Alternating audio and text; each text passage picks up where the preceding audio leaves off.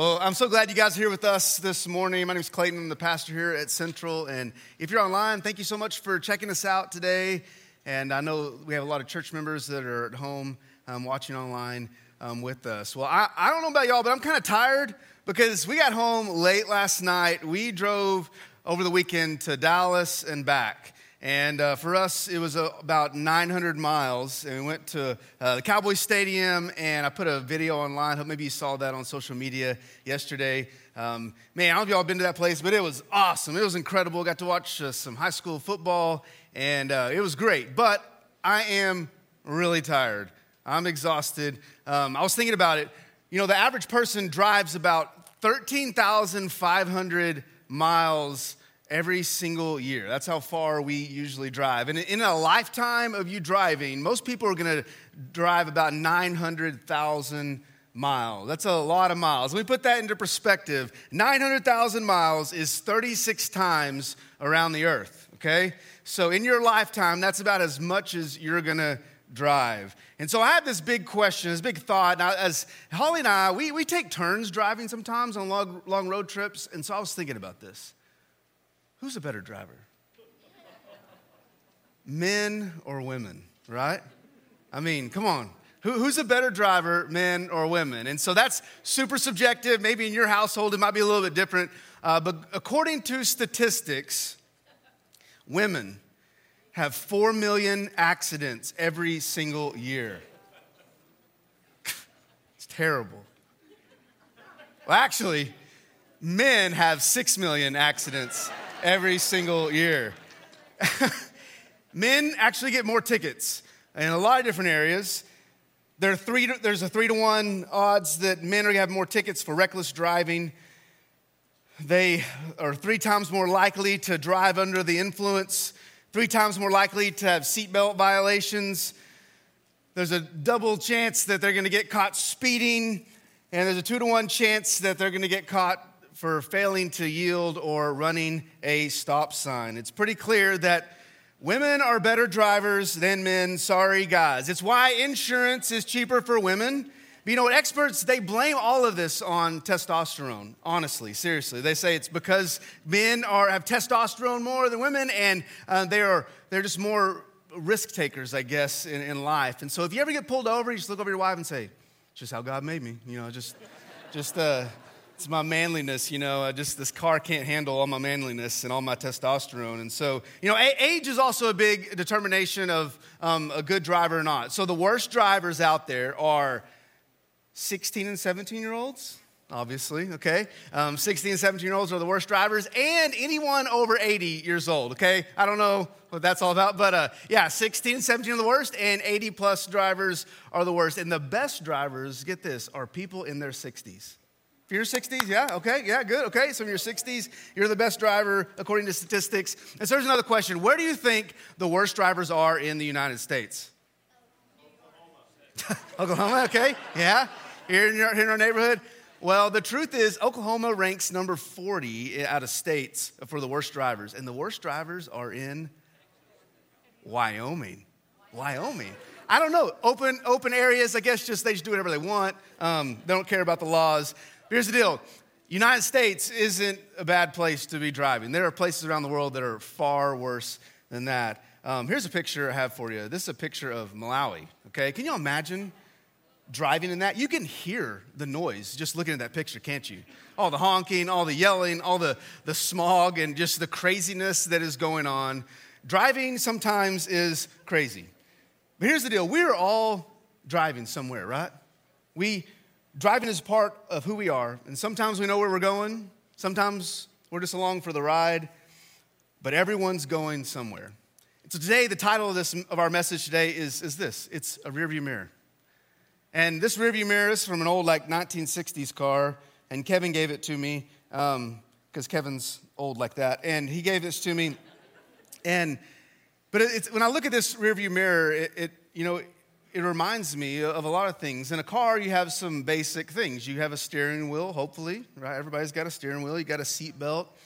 But you have this rearview mirror. And the purpose of the rearview mirror is to put makeup on, right, ladies? Okay? No. Or it's to clean the, your, check your teeth, make sure you have your broccoli in your teeth after lunch.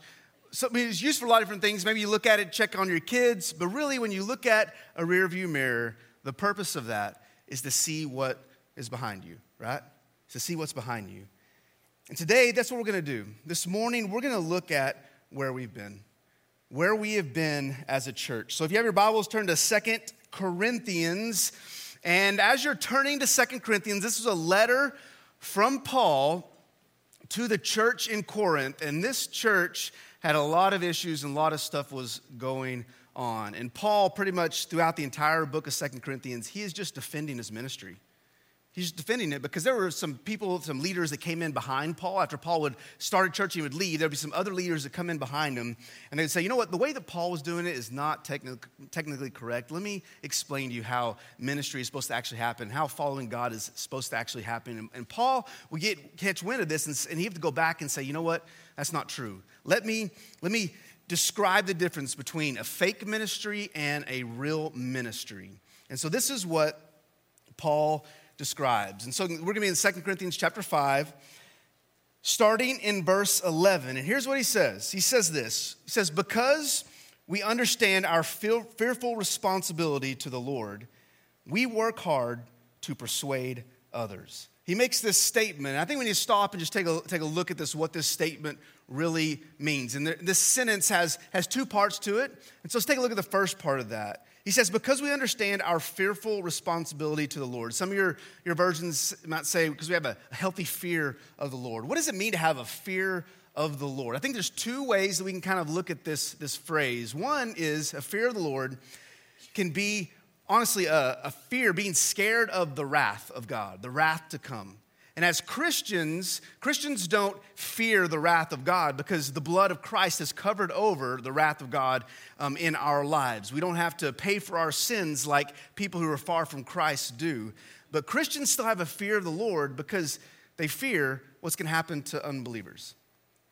They, they know what's going to happen, that that unbelievers are going to be separated from God, that they are not going to get into heaven and their eternity is going to be spent in hell. And when we take stock of that and, and understand that fully and truly, it can cause a lot of fear in our lives. We're, we're fearful of the wrath that comes. That's one way we can look at the fear of God.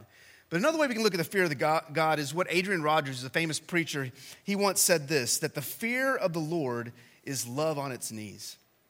I think that's a great way to think about the fear of the Lord, where you get on your knees and your arms are stretched open and you say, God, I'm all yours. It's when we understand and fully realize that life is not about us, it's about God. And when that happens, it changes us and it causes us to do something different and live a different way and do ministry a different way and be a church a different way than some might be. And this is what was happening to Paul. Paul says, because of this fear of God, it has caused me to do something. In fact, Jesus gives Paul this, this, this calling in his life. And you see this calling in the second part of that verse where he says, We work hard to persuade others. This is his ministry in a nutshell. And if you go back to Acts chapter 26, Paul describes what happened when he was lost. He was going to Damascus, and Jesus shows up on this road. And you probably heard this story where Jesus shows up in a, in a vision and Paul is saved. His name is changed from Saul to Paul, and Jesus says this to him He says, I am sending you to tell people about me, and I am sending you to open their eyes. And that was his ministry, that was his calling in life. And in, in another way, Jesus was saying, You are called to persuade other people to follow me. And that's what, Je- that's what Paul's saying. He's saying, I just want to do what Jesus called me to do. And so you may be here as a, as a member, a long term time member. You may have been here for decades. You may be a brand new member. You may be a guest here today, and so I'm glad you guys are here with us. Or you may be watching online. It doesn't matter how you're listening or watching this message today. There's something that, that you need to realize Central Baptist Church has always been a church that has tried to follow this verse. We've been people who have this, this holy and worshipful fear of God that has caused us to tell people about Jesus. That at our core, that is who we are. And we see here in this text a, a, a, central truth about what a healthy church is all about. So if you write anything down uh, today, you can, you can write this down that a biblical church shows that people matter. That people matter. That's what this verse is talking about, that we have this fear of God and who He is in our lives, and we understand who He is. We are not God, He is God, and therefore we want to do what He's called us to do, and He has called us to persuade other people. His ministry for us is all about people. And so, a healthy church, a biblical church, shows that people matter. And people matter to us because they matter to Jesus. Jesus being willing to die for the lost so they may be saved. That is true love. And we are called to love people that same way. And that's what Paul did. That was his example for us. And he's a great example, great way for us to, to look at how we should do ministry. I mean, think about, about Paul's ministry. He, over three missionary journeys, he traveled over 8,000 miles for people, right? 2,000 years ago, when you couldn't drive a car, right? 8,000 miles. It took over 250 days to travel those 8,000 miles, and it cost him three years' worth of salary to pay for those trips. And he did that because people matter, right? And he even went through incredible hardships, and he describes this later on in 2 Corinthians chapter 11, where he's again defending his ministry, and he says this I have worked harder, been put in prison more often. I've been whipped times without number and faced death again and again. How many y'all can, can say that describes your walk with Christ, right? right? No, no, no, that's not how it is for us today. That's how it was for Paul because he loved people so much because of what Jesus had done in his life and the calling that Jesus had put on his life. And he goes on to describe it in verse 24 and says, Five different times the Jewish leaders gave me 39 lashes. So, Paul, this man of God, his back is scarred up like, like a slave. He says in verse 25, Three times I was beaten with rods. Once I was stoned. I'm not talking about being stoned today, um, being stoned back then. Three times I was shipwrecked. Once I spent a whole night and a day adrift at sea. Can you imagine that? Spending that long out in the open water, not sure what's going to happen. I wonder what his prayer life was like to the Lord. Um, during that time. Verse 26, he says, I have traveled on many long journeys. I have faced danger from rivers and from robbers. I have faced danger from my own people, the Jews, as well as from the Gentiles. I have faced danger in the cities, in the deserts, and on the seas. And I have faced danger from men who claim to be believers but are not. I have worked hard and long enduring many sleepless nights. I have been hungry and thirsty, and I've often gone without food. I have shivered in the cold without enough clothing to keep me warm. He describes all that and says, This is how it was when I was coming to you in my missionary journeys. And then he says this, this is kind of funny. Then, besides all this, I have the daily burden of my concern for all the churches. What he's saying is, now I got to deal with all you people. That's what he's saying, okay? He's saying, man, ministry is difficult, ministry is hard, but you know it's worth it because people matter. People matter. And since 1963, for 58 years, this has been our desire as a church. And we see it here in this verse 11. Because we understand our fearful responsibility to the Lord, we work hard to persuade others. But that verse doesn't end there. It goes on and says this God knows we are sincere. And I hope you know this too. Saying, hey, we're not fake. God knows we're not fake. Hope you can see that, that we aren't fake either. And he says in verse 12, Are we commending ourselves to you again? No. No, we are giving you a reason to be proud of us. He's saying we're not trying to brag. We're not trying to say we're better than other people. We're just saying, trying to say that we're real and we're genuine. And he says this, and he says, We're telling you all, all of this, all of this, so you can answer those who brag about having a spectacular ministry rather than having a sincere heart. So what was happening then is that while other teachers were doing the things they were doing for their own reputations, Paul was saying, That's not why I do ministry. The reason I do ministry is because I just want to be real with people. In fact, honestly, that could be Paul's slogan for life real ministry for real people. That's, that's like who he was and what he did. And honestly, here, let me try to explain. Here's what Paul was saying He's saying, these other ministries, they're like a pig and someone trying to put lipstick on a pig, right? Here's a picture, okay? A lipstick on a pig looks silly, right? But that's what he's saying. He's saying, it doesn't matter how much lipstick you put on a pig, it's still a pig, isn't it? You know? He's saying those ministries, they're not real, they're not genuine, they're not true. He's saying the ministry that God has called him to is true and real. He's not trying to be fake. So here we find another great truth for churches today that a biblical church pursues faithful ministry over a facade, right?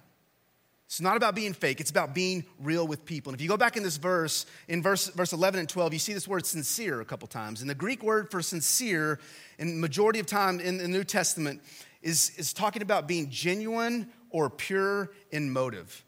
Saying it's not about all of the hype and all the, the fame. It's not about all the personal gain. It's about being genuine with people and having a pure motive in our hearts about the things that we do and the things we say to people.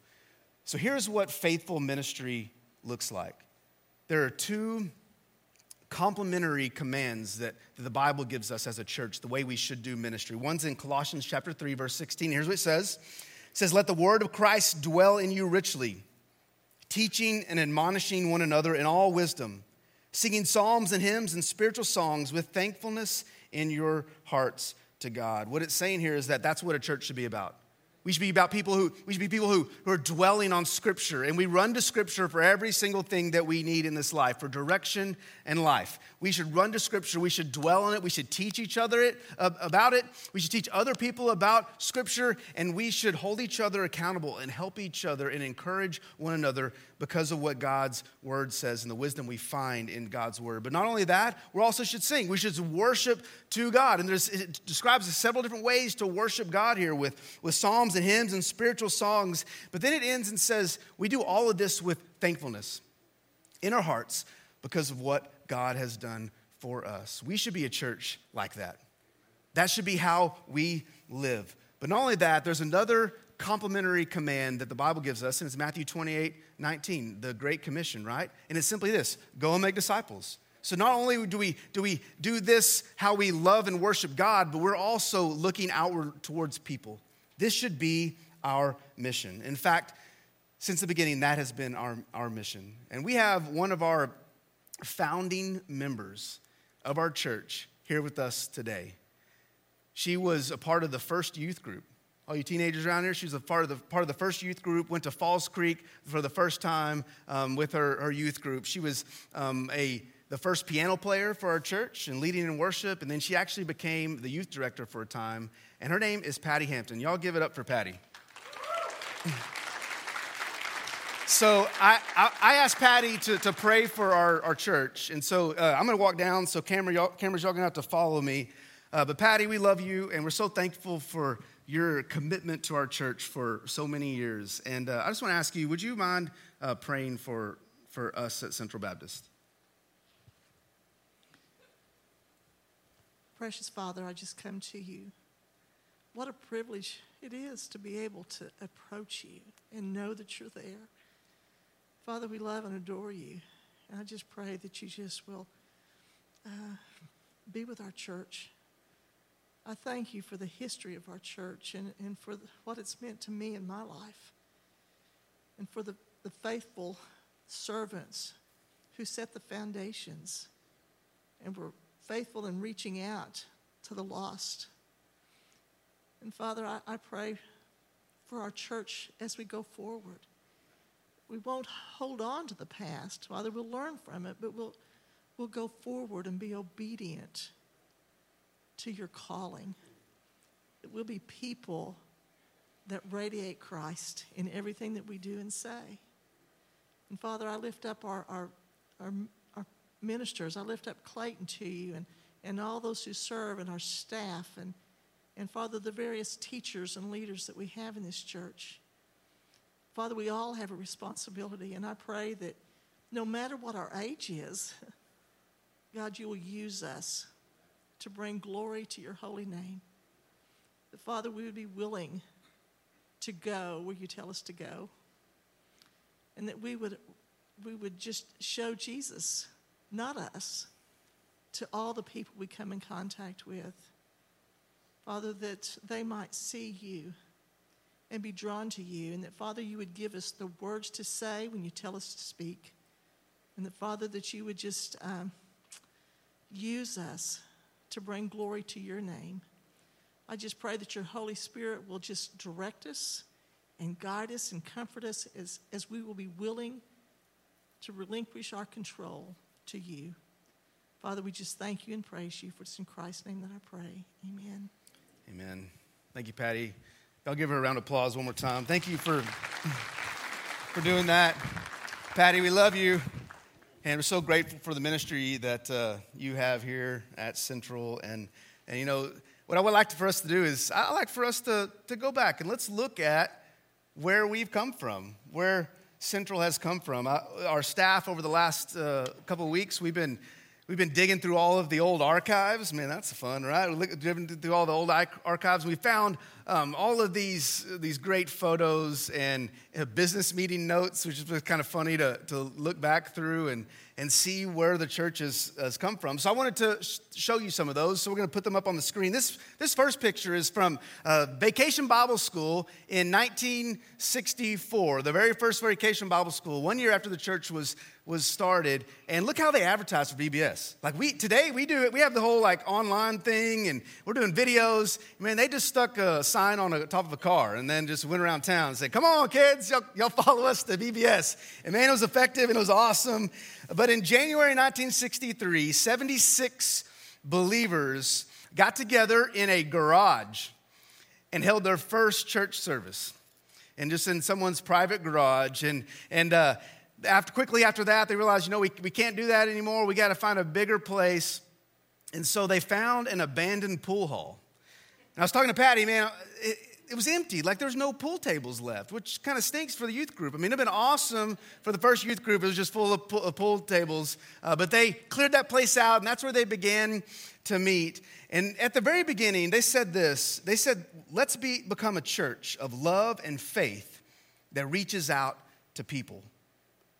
And then in the very second meeting, an elementary school teacher named Clarabelle May, she spoke up and said, you know what? Let's call this church Central Baptist. And that's how the church got its name. I thought it would have been like a big study or something like that, but no, it's just Clarabelle. You know, and I was thinking about this, you know, she missed her opportunity. She could have called it Clarabelle Baptist Church. I mean, she had a chance, and she didn't. She went with Central, um, but I love the name Central. And, and so after that, they, the church uh, moved, uh, bought some land with two small houses on it, and they took one of the houses and they gutted the place. And they, they took out the kitchen and redid the living room and took out a bedroom, and they brought in a whole bunch of chairs and, a, and rolled a piano in there. And that's where they had church at the beginning. But then on that land in 1968, you can see it up on here, they built their first sanctuary. And they quickly outgrew that, and they had to build an education wing on top of that or, or next to it. And then in 1985 and 1986, the church built an actual uh, a new sanctuary that is the building is still there today. But I want to tell you this the, the church is not about buildings, it's about people, isn't it? And so I wanted to put this next picture up on here, and it's, it's actually a, a picture of Falls Creek, the youth group, in 1986. Uh, so, man, look at that. Um, there's a couple things that are really important for them. It was bright clothes and big hair. That's uh, 1986. Some of y'all might be in that picture. I don't know, or know some people in there. Um, but man, that's what the church was about. It was about ministry. It was about life change. It was about discipleship and pe- people coming to faith in Christ. That's what the church has always been about. It's not about buildings, it's about people. In fact, we have, uh, I'm not sure if they're in here, they were in the first service, but we have uh, a a couple that have been in our church. There was one back there since 1975. And I found some pictures in our pictorial directories. You know, pictorial directories just have those. And I found four different ones, and there they are Don and Carol Palmer right there. Now, if you look at Don, Don hadn't changed a bit since 1975. I mean, it looks the same, right? It's just crazy. Um, but man, this is just an example of faithful people, right? Faithful church members sticking it out and doing ministry and loving people and being a part of our congregation. Well, in 1998, we realized something. It, had been 40 years since the, the church had, had been founded, and, they realized that the name Central didn't really fit the church anymore because even though it was downtown at one time and the, the community was around the, the place and it literally was central, they realized that the community had, had grown away from downtown. And the church prayed and bought the land that we are on right now, which was outside of town. It was just an, an, empty field, and cattle were still on it, and there was a cattle pond in the back. And, and we got together through much prayer and bought these, this the land that we are currently on right now. And then in 2002 and 2003, we began to build. And you can see that's the building we're in today. And in 2003, we held our first service. I'm going to show you a picture of the first service in here so you can kind of look at it and, and see. But I want you to look back. It's a little different today, isn't it? Right? The stage looks totally different um, than what it looked like back then. But what, what, the, what I wanted to show you about this is that throughout the history of our church, our church has taken steps of faith and taken some big risks. We had to, we've moved when we had to move. We've, we've changed ministry when we've had to change ministry, but out of necessity and out of need because people matter. And we wanted to be a church that's known for faithful ministry and not a facade. We've had 12 pastors and thousands of church members. And it's been an amazing journey. I think there's some things that we can learn from our past. And so if you're writing notes, here's a couple of things. Number one, real Christians are risk takers. We need to be a church known as risk takers. Now, I would say that we are. We've gone through a lot. And we, when we've had to do the things we've had to do, it's been tough, tough and difficult. And there's a chance it was going to fail, but we trusted God and we stepped forward, and the results are amazing. We bought this place, we built this facility, and it was a big risk. But you know what? We looked at the demographic study of the, studies of the area, and Central Baptist Church is smack dab in the middle of our community now. There are thousands of homes all around us, people that need Jesus, and we are right next door to them because of the faith of our former and current church members who took risk, took a risk when they needed to. You look at Paul's ministry, Paul was a big risk taker. He could have just stayed in Jerusalem or Antioch and the places he lived, and he could have just sent letters, you know, to random people he never met. But instead, he said, you know what? I'm going to travel 8,000 miles. I'm going to spend the rest of my life taking risks. And he gave you his resume of all the risks he went through because people matter. Churches need to be churches where, where the church members take risks, and we have been that way. That's been who we are. And so we, we, we can learn from the past and say, you know what, we need to be like we were in the past. We were risk takers, we're going to continue to be risk takers. But we can also celebrate the past.